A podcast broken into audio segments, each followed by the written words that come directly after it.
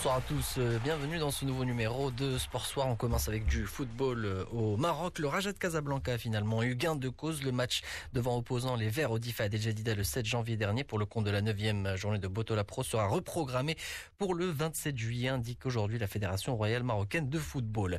La commission centrale de discipline a décidé de reprogrammer la rencontre qui n'a pas eu lieu car le Raja ne s'est pas rendu au stade Abdi à l'heure prévue en raison de ses engagements africains. Euh, cette décision intervient du fait que la compétition à laquelle le Raja a participé, à savoir la Coupe Mohamed VI des clubs champions, relève de la catégorie des compétitions internationales conformément à l'article 16 de la loi régissant les compétitions. En outre, la participation des hommes de Jamal Eslami à un match international en Algérie contre le Mouloudia d'Alger a eu lieu le 4 janvier, alors que le match devant opposer le club casablancais et le Difa El Jadida était programmé le 7 janvier, soit à une date qui ne tient pas compte de l'intervalle de trois jours minimum ou euh, moins après la date d'un match d'une compétition internationale. Pour rappel, les Verts avaient refusé d'affronter le Difa El Jadida puisque le club devait affronter en Algérie le Mouloudia d'Alger le 4 du même mois pour le compte du match aller des quarts de finale de la Coupe Mohamed VI des clubs champions et la jeunesse sportive Kabylie le 10 janvier pour le compte cette fois de la quatrième journée euh, du groupe D de la Ligue des champions. Le match va donc euh, se jouer le 27 juillet. Le rendez-vous est pris donc entre le Raja de Casablanca et le Difa del Jadida.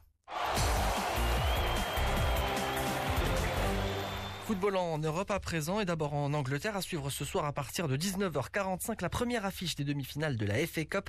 Arsenal affronte Manchester City à Wembley. City est le tenant du titre après avoir décroché sa sixième coupe nationale la saison dernière.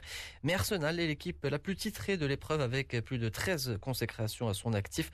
Sur un plan historique, la balance est assez équilibrée. Pour ce match, Manchester City a clairement un avantage. Les Sky Blues ont perdu le titre de champion mais ils ont terminé l'exercice en trombe et sont toujours en course pour aller chercher le triplé.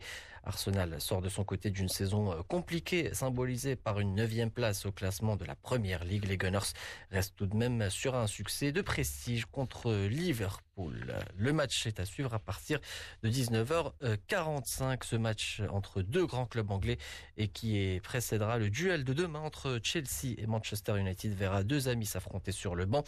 Michael Arteta, l'entraîneur d'Arsenal, retrouve celui dont il a été assistant pendant plusieurs années du côté de l'Etihad Stadium, en l'occurrence Pep Guardiola. Le football en Italie à présent, coup d'envoi aujourd'hui de la 34e journée de Serie A. Malgré l'ouverture du score de l'Atalanta, l'Atalanta a été tenu en échec par le Hellas Vérone. Un but partout en ouverture de cette 34e journée.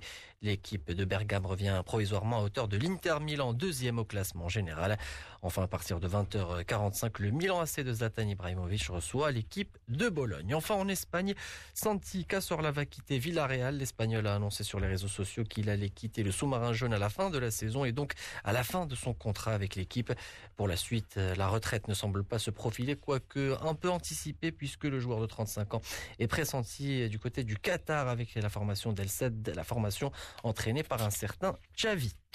Allez, un dernier mot de golf avant de vous quitter. En ce moment se déroule le troisième tour du Memorial Tournament. Pour l'heure, c'est les Américains Ryan Palmer et Tony Fino qui sont en tête.